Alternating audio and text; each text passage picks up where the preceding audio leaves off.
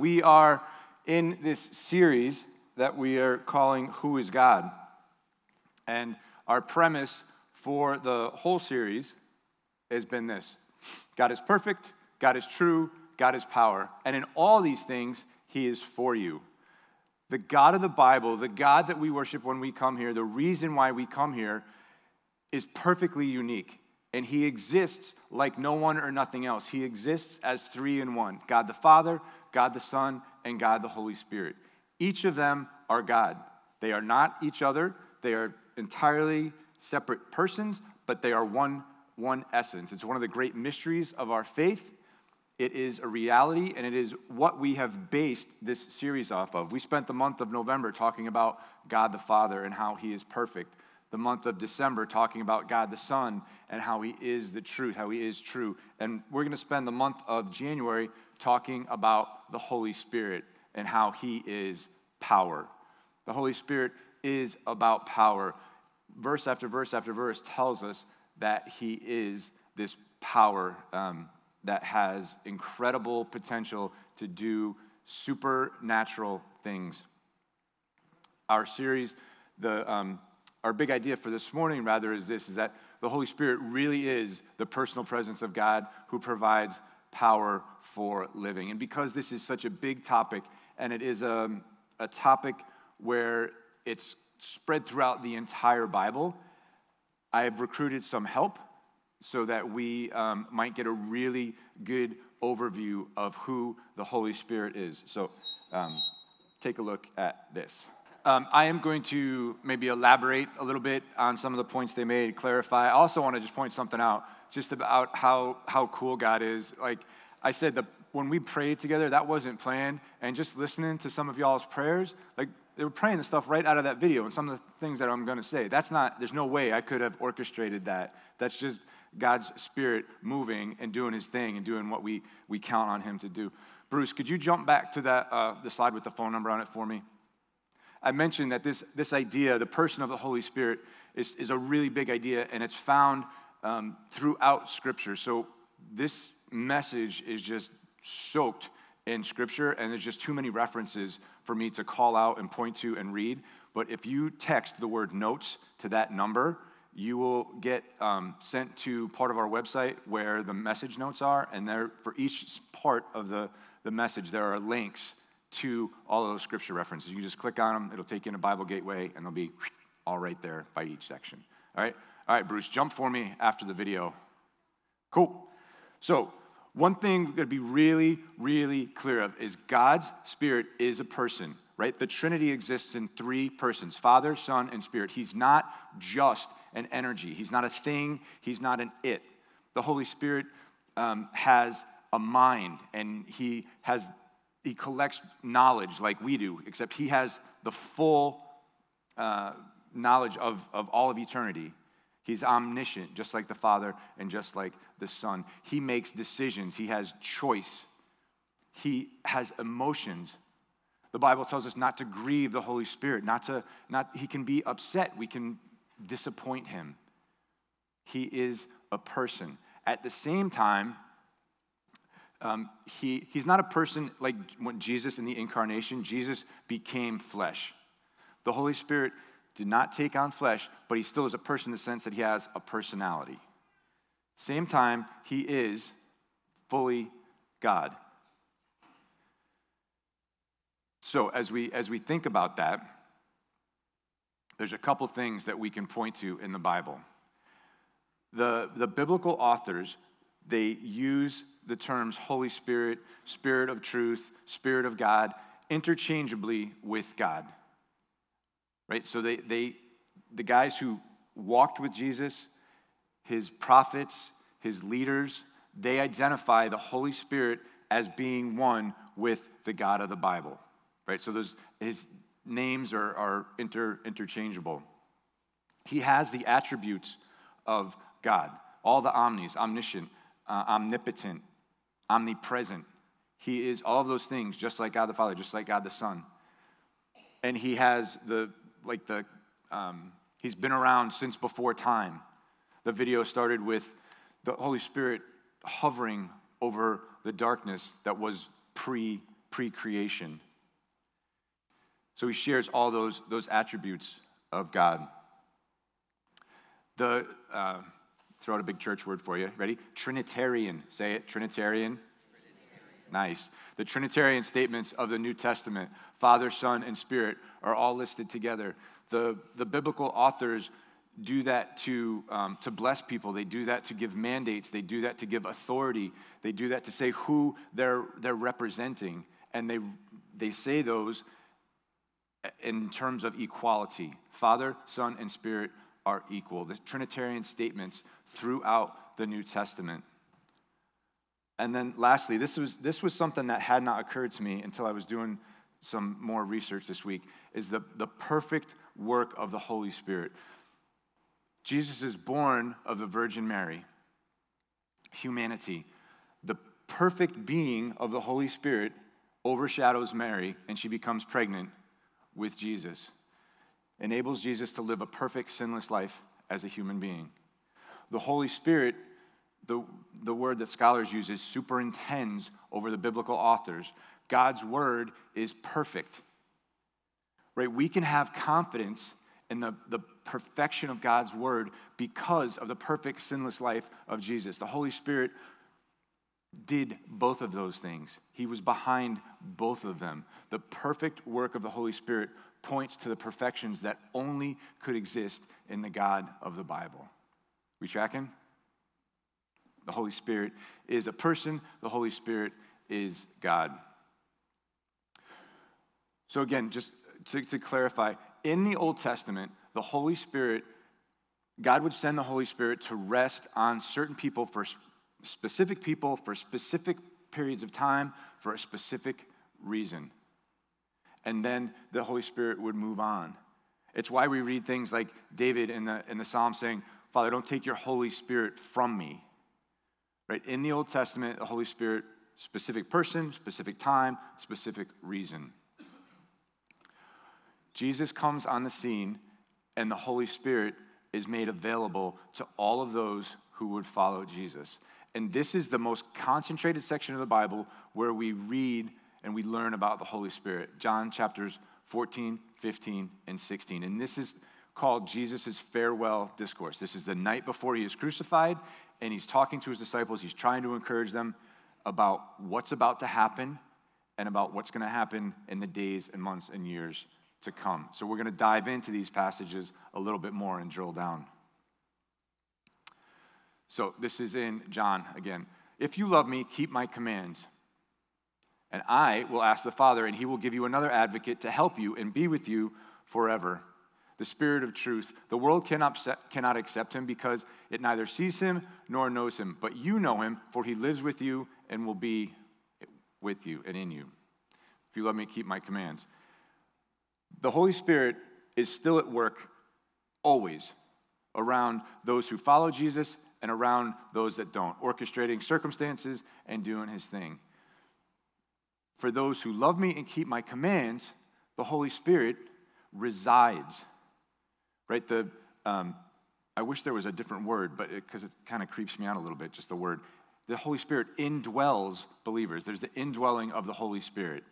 It means that he is inside each of us who call Jesus Lord, that he lives with us twenty-four seven. He is always there. He resides with within us. Okay, another, that, the original text, that word, allos, another, it means another of the same kind. It's a numerical reference, another of the same kind. If the original word had been heteros, it would have been another numerical, but of a different kind. The Holy Spirit is the same kind of advocate, helper, comforter, counselor as Jesus. That's why it's it's really important that we that that another. It seems just like almost like a throwaway word, right? But it points to the fact that the, the Holy Spirit is just like Jesus. He'll be with you forever. I mentioned he shares the attributes of God the Father, God the Son. He is eternal. He lives with you and will be in you, right? Who was living? This is Jesus talking to the disciples. Jesus, it's Jesus that's talking lives with you, will be in you. Jesus is saying, hey, it's me, it's God. I'm, I'm going to be with you. Even though I'm going away, I'm still going to be with you. I'm going to have to step aside to read this one. Different, different verse.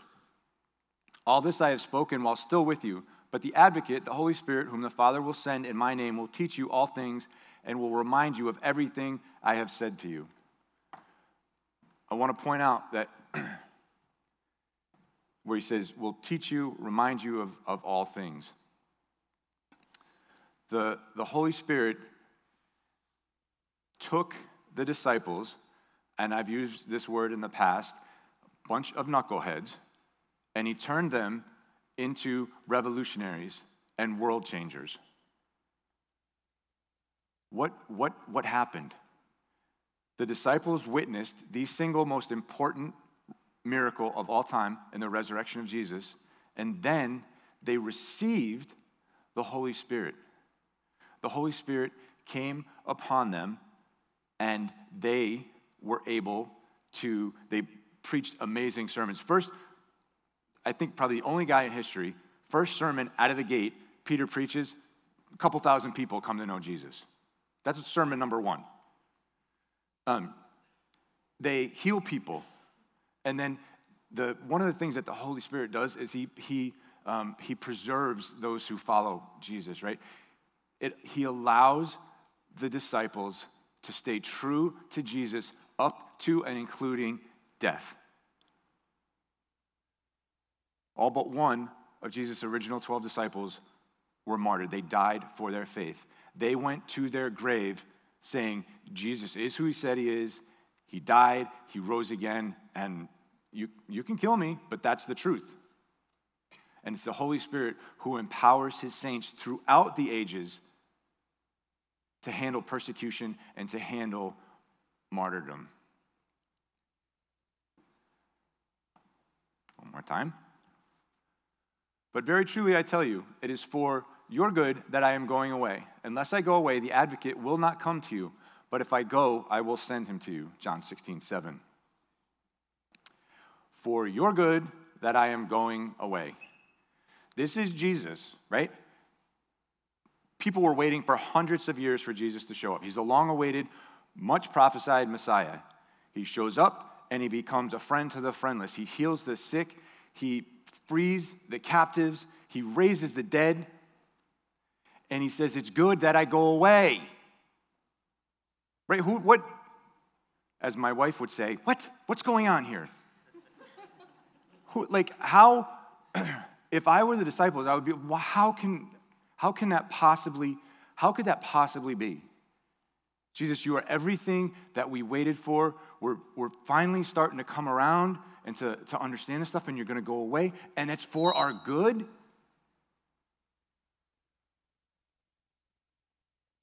Jesus goes away and he sends the Holy Spirit.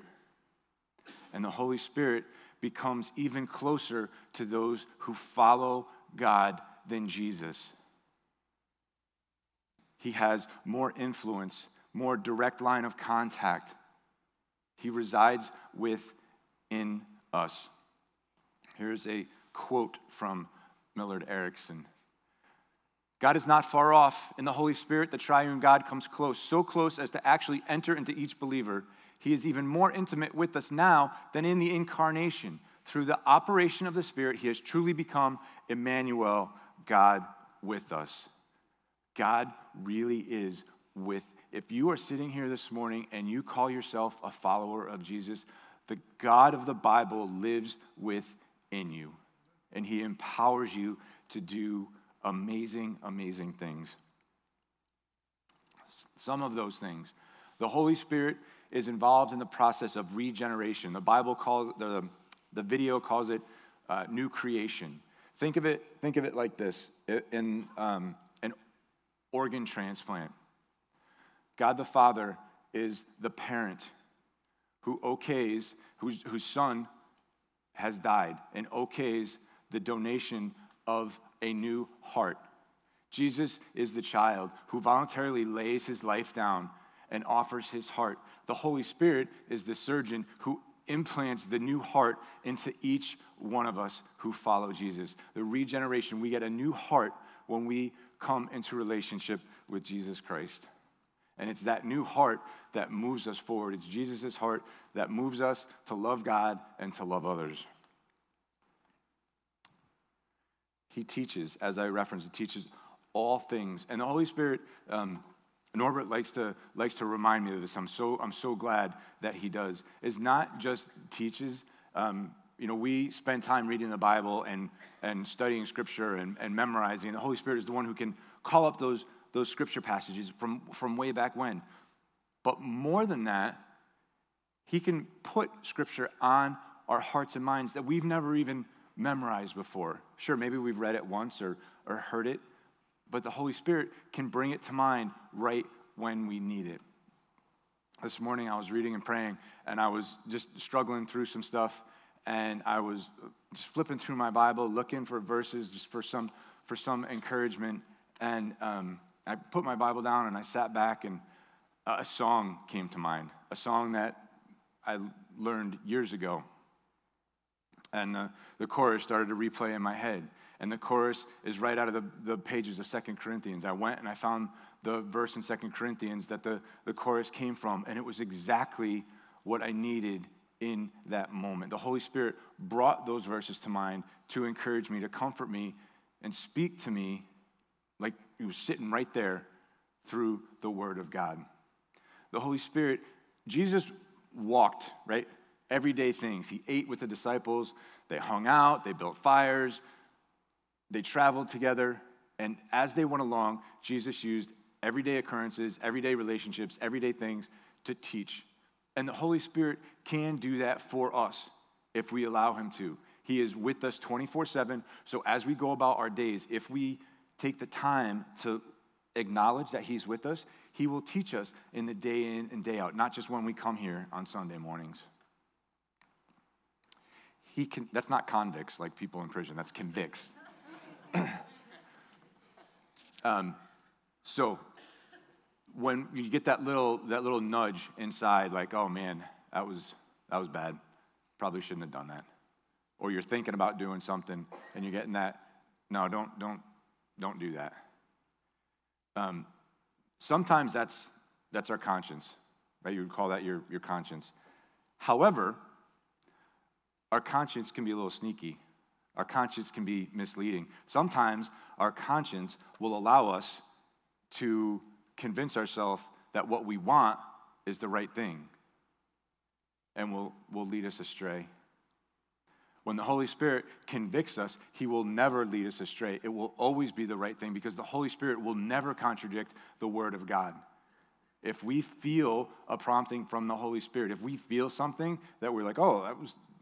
okay, I should do that or not do that, and it's contrary to what's in the Bible, that was not the Spirit of God.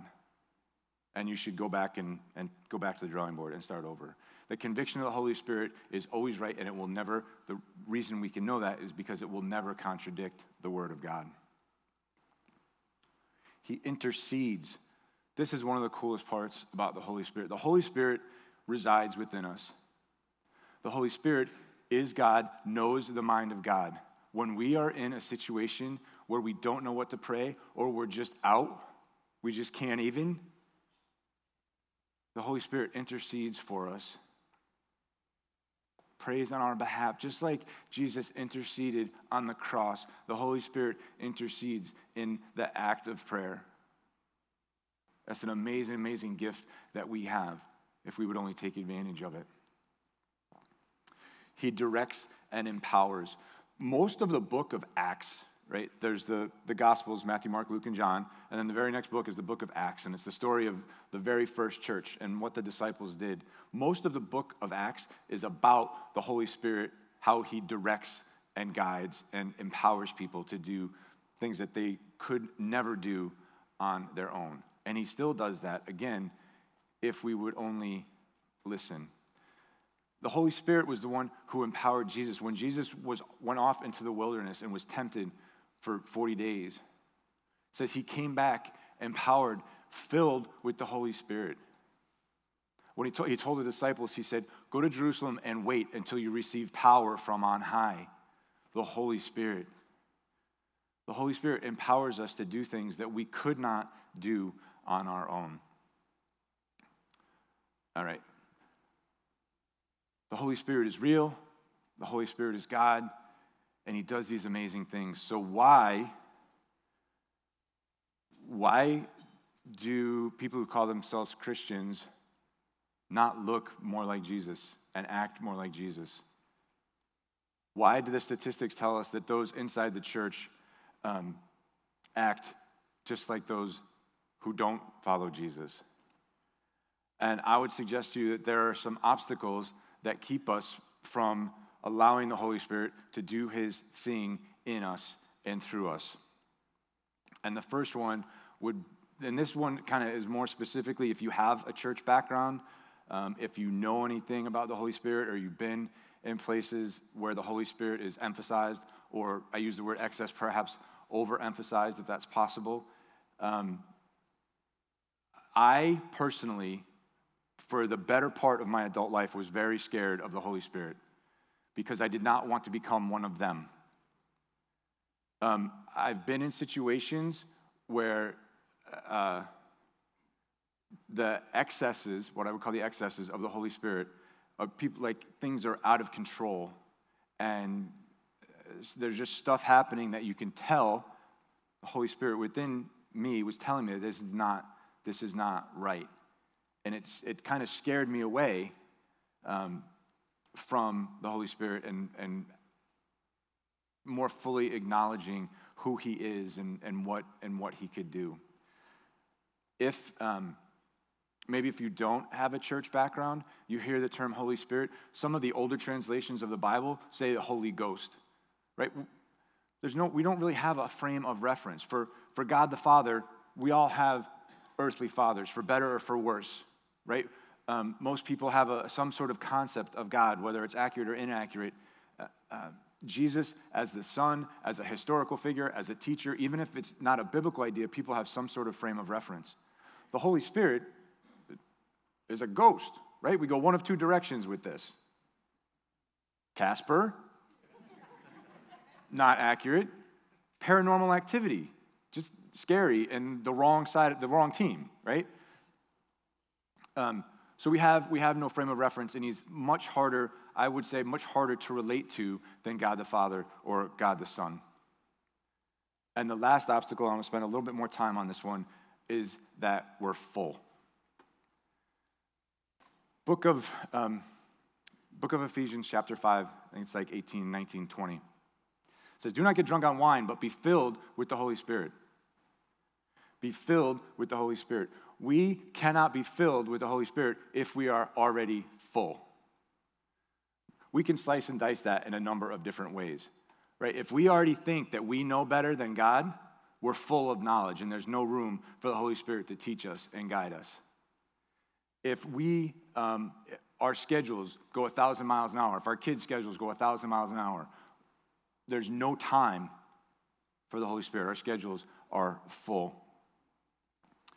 Um, if we constantly have something going, even if it's in the background, we got headphones on, T V's playing in the background, we're making dinner, something's going, there's always noise. We can't hear the Spirit if we're full, if our volume, the volume around us is full. And uh, a guy by the name of Francis Chan wrote a book called Forgotten God, um, which I'm going to reference a little bit in a minute, about the Holy Spirit, in which he talks about Uh, comfort. And it says, especially in the Western world, right? If you are already comfortable, you have no need for the comforter, one of the terms of the Holy Spirit. If we are full of comfort, the Holy Spirit has no room to work in our lives. So in a little bit, I'm going to challenge us to begin to think about how we might empty ourselves so that we can make room for the Holy Spirit to do to do his thing.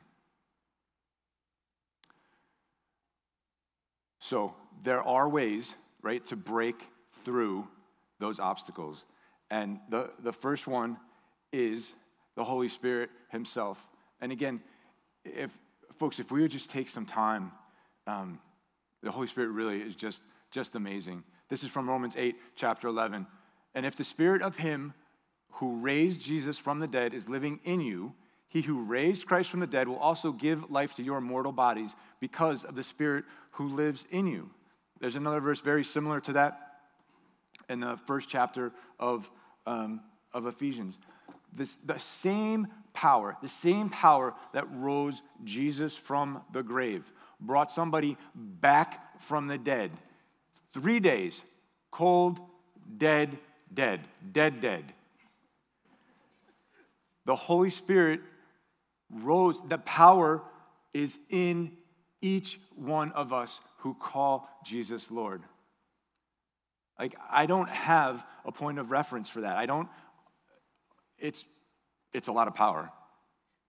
It, I would go so far as to say all the power, right? That power resides in each one of us. And the Holy Spirit is the one who is going to break through those obstacles. He's the one who's going to undo the, the preconceived notions that we have. He's the one who's going to call us to an emptying process. The other two things I would suggest to you are learning and simply being.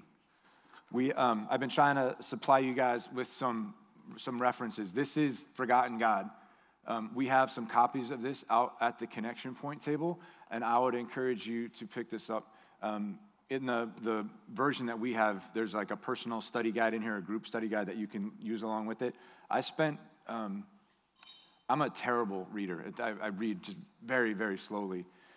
I spent like three or four days with this book, and I read the whole thing in the span of like three or four days, and I was just writing and writing and writing, and, and like just, Um, I can't I can't commend this book to you enough in terms of getting to know who the Holy Spirit is. And I think that's a big part for many of us, is getting, of educating ourselves on who the Holy Spirit is personally.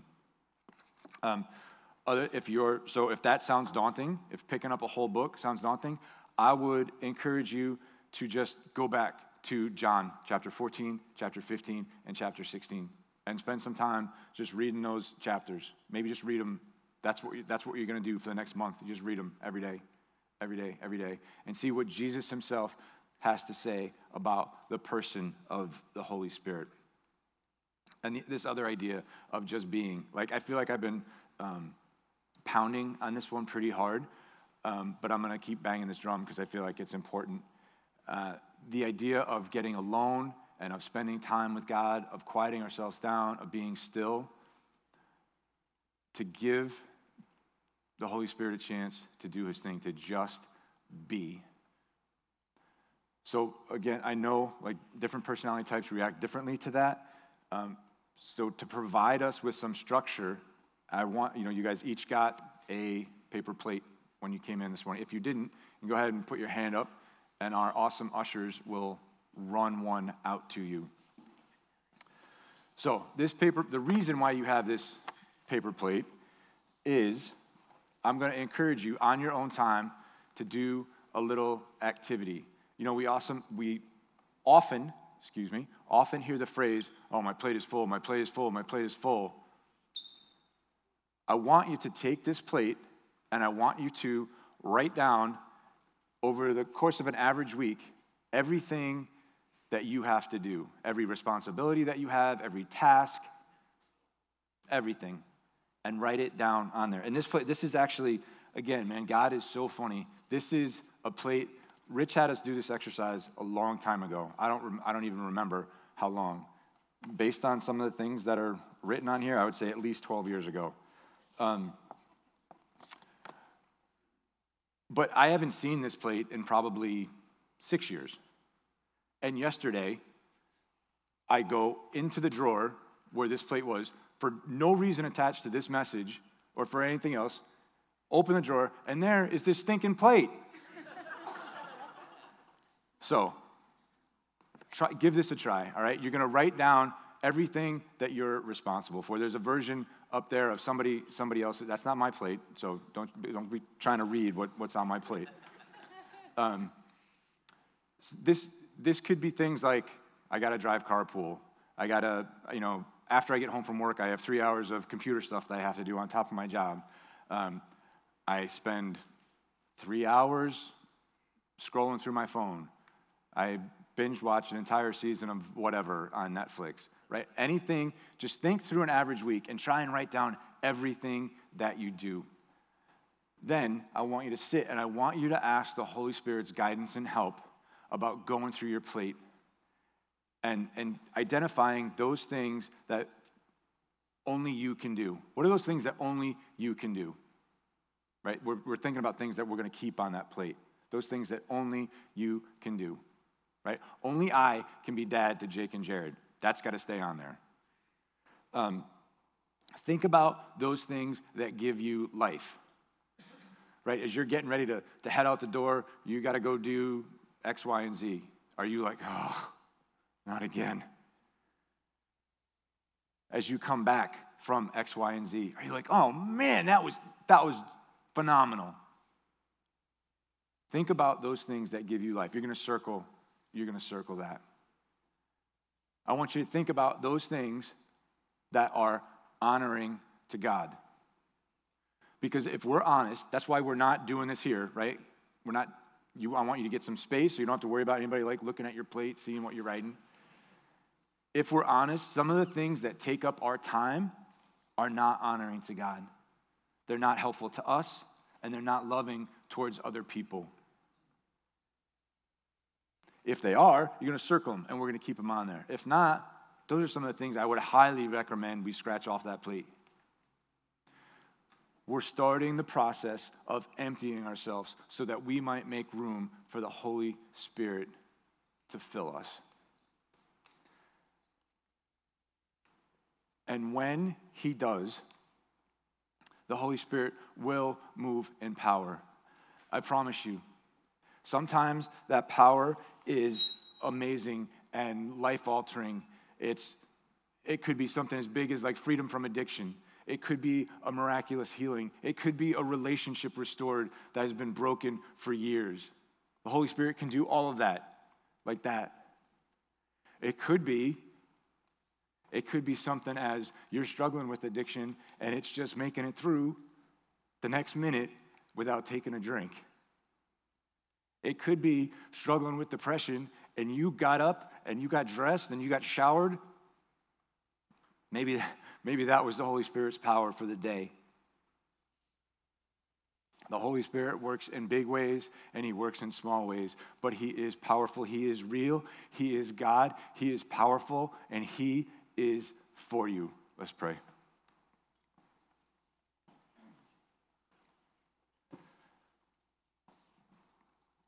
Father God, we thank you that you are so personal, that you reside within each one of us. We thank you that you are so powerful, that you raise people from the dead. That power resides in us. Thank you, Lord Jesus. We ask as we go forward from this place that you would make yourself so real and so known that we would educate ourselves. We would take the opportunity to educate ourselves, that we would empty ourselves of those things that distract us from you, that those things that take up space for the place that you want to reside in. Jesus, thank you for the gift of your Holy Spirit. Thank you that you gave us another you that is even closer than you, that is even more intimate and knows us even more deeply. We thank you for the power that you want to work in and through us. In Jesus' name, amen.